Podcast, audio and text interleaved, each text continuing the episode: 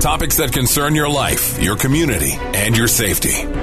This is 5 Info on Arizona's news station, KTAR News 923 FM. Here's what you need to know. Thank you for joining us for another edition of the 5 Show. I'm Jamie Rothschild, the host of the show.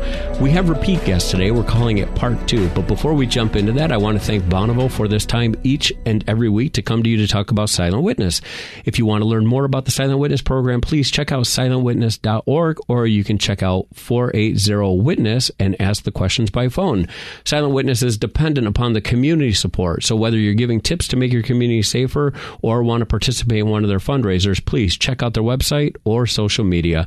And again, we really want to thank uh, Ed. He's our silent partner in this show. Every week he comes and sits behind the mic and shakes his head at us and then helps us do all the edits to, to do this better. So thank you to Ed. The, the three repeat guests we have from the previous week are Sergeant Ernesto Rocha from the Phoenix Police Department Crisis Intervention Team. Did I say that, sir? Yes. I'm always afraid I'm going to say it wrong.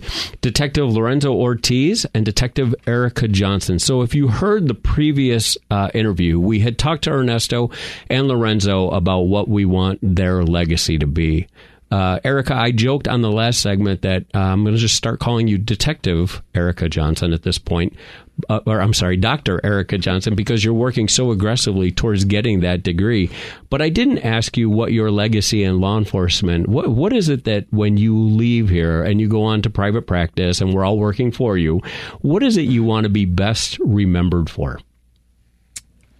Oh, um, I think I want to be best remembered for being part of a solution, you know, in the community and in our organization, simply because a lot of us, um, the department is full of very caring, well educated, um, really noble, good officers that go through a lot and we try our best to actually do positive things in the community that we serve.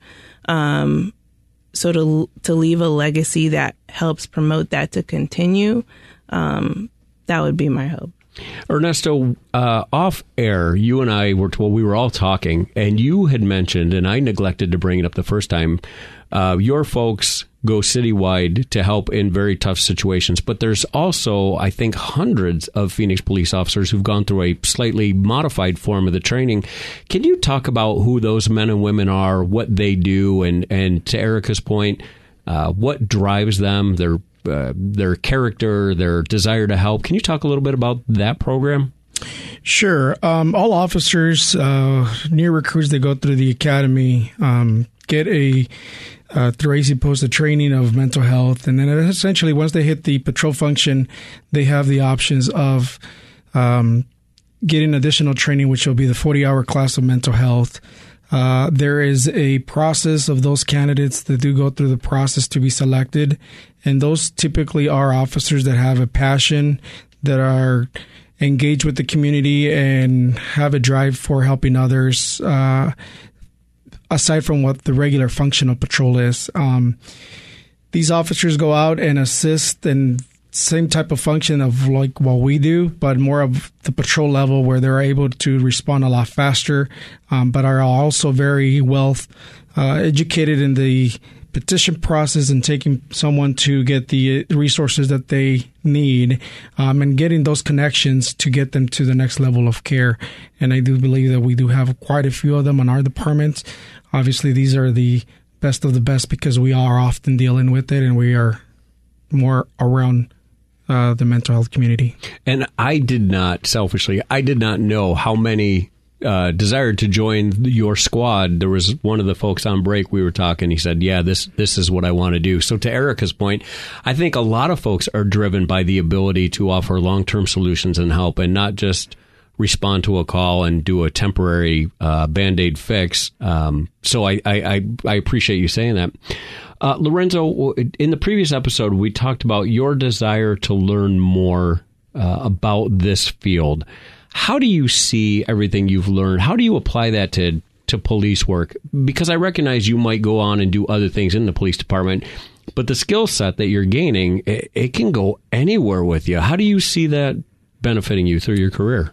Well, a part a big part of what I do is taking a lot of the the social influence skills in addition to the emotional intelligence side of it, and I try and apply that. And I do trainings for departments, for youth groups, for different agencies on emotional intelligence.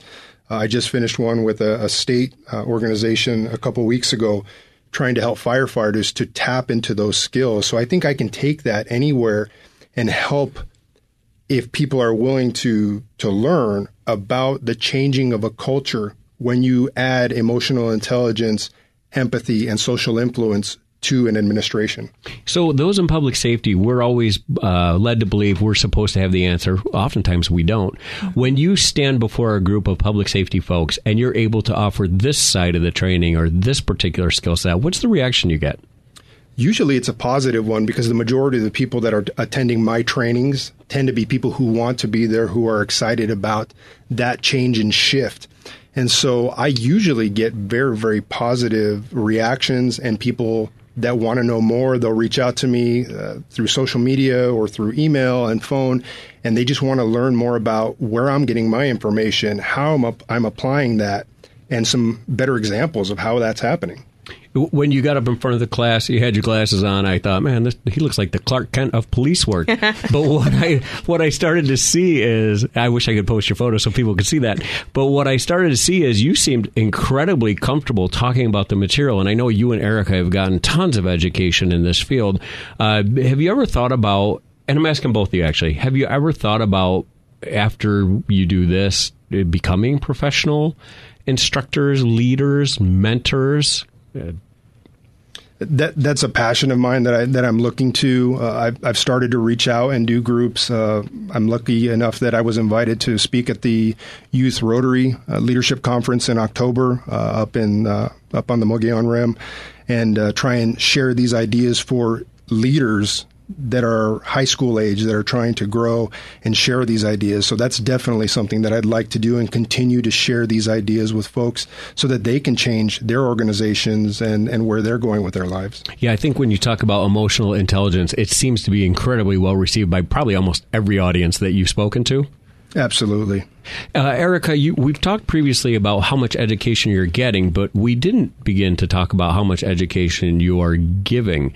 You lead and teach officers just by the nature of what you do, but you also have a very, I don't want to say a giving spirit, but in terms of your knowledge, you never come off like I've got initials, you never come off cocky. You're always there to help others. Is that is that something you have to intentionally do? Because a lot of times we we want to push people out of the way and say, "Hey, I got this," uh, but you don't seem to do that. You seem to lead and develop and pull people. Is that mm-hmm. something you have to intentionally work on? Um, I don't. I just am naturally that way. Um, I always have been. Um, even patrol officers are starting to make small comments like, "Does your blood pressure ever get you know above 60?" You know, like um, so. It's I just that's just what I do. Like I don't I don't want people to feel like I'm unapproachable or they have to come to me in a certain way and then ask a question or ask for help or whatever. I just want them to come as they are and say, "Hey, I I need help with this," or they're wild and crazy and yelling and crying and I don't want them to feel like they can't do that because I'm coming with all of whatever knowledge I have. Your passion seems to be both police work and psychology. Did mm-hmm. you ever feel like you had to choose, or what drove you to police work and then later to start walking down the psychology educational road? Um, so my my dad was a police officer, um, and he the way he just did his job and helped the community, helped kids, and just I wanted to do that. Um, so I never felt like I had to choose, but I felt like I had to wait for his approval to be a police officer because I was his um, only child left in the house. Um, so you know, being a girl as well, like you kind of don't really know if that's an okay thing that your dad's okay with you doing. Um, so yeah, I never felt like I had to choose, especially with tuition reimbursement and all that. It's like, hey, I can go to school and work. It, why not? There's a lot of talk about student debt. I'm not going to get political. I'm just going to say that if you are interested in getting your education and having somebody else pay for it, the city of Phoenix offers a great tuition uh, reimbursement program that Erica was talking about. So essentially, you sign up for your classes as long as you get a uh, an average grade or better, they will reimburse. And and I think for a lot of folks, that has opened doors that uh, those who either couldn't or didn't want to take on the student debt were willing to to enjoy. How has uh, I don't have the education that you have, not even close.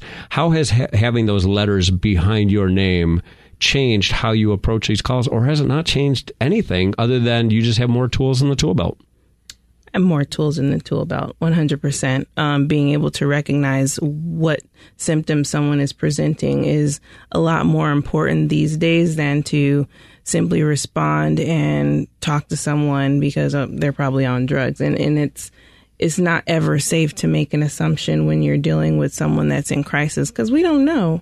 We don't know what they're dealing with and what they've been through, but stepping up and seeing, oh, like that looks like schizophrenia or that looks like bipolar or that looks like, you know, like being able to recognize certain things or that looks like autism, which is huge um, in Arizona right now. Like, so knowing that and having that understanding helps greatly. And then I can provide the same information to other people on scene.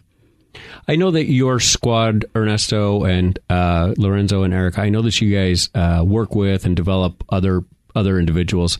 It's got to be trending that law enforcement will more uh, warmly embrace this arena that you are living in day to day. Are you finding that overwhelmingly, as knowledge grows, that the support is growing for what you guys do? Absolutely. I think when we show up on calls, people are, are very welcoming. Uh, they're happy to let us play a part in what they're doing so that they can get to doing other important things on the call. And uh, we're finding that people are calling out to us more on the radio, requesting us more regularly. Uh, when I was leading a community action squad years ago, we were able to uh, put some of my community action officers, I get them to go through the state mediation training because that skill of active listening and you're not necessarily solving people's problems, but you're working with them on solutions. It seems like what you do a lot, although you both your whole team has the benefit of of resources.